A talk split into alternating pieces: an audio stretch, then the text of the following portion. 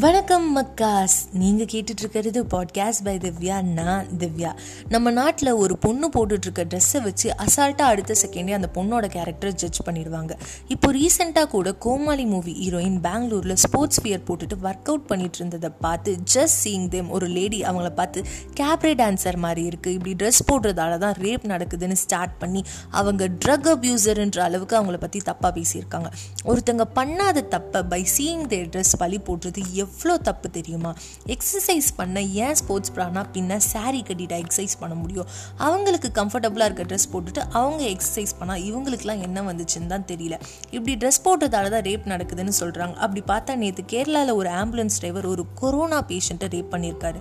இது ட்ரெஸ்ஸாலையா ஒரு பொண்ணு ஷால் போட்டால் நல்ல பொண்ணு. ஷால் போடலன்னா கெட்ட பொண்ணு.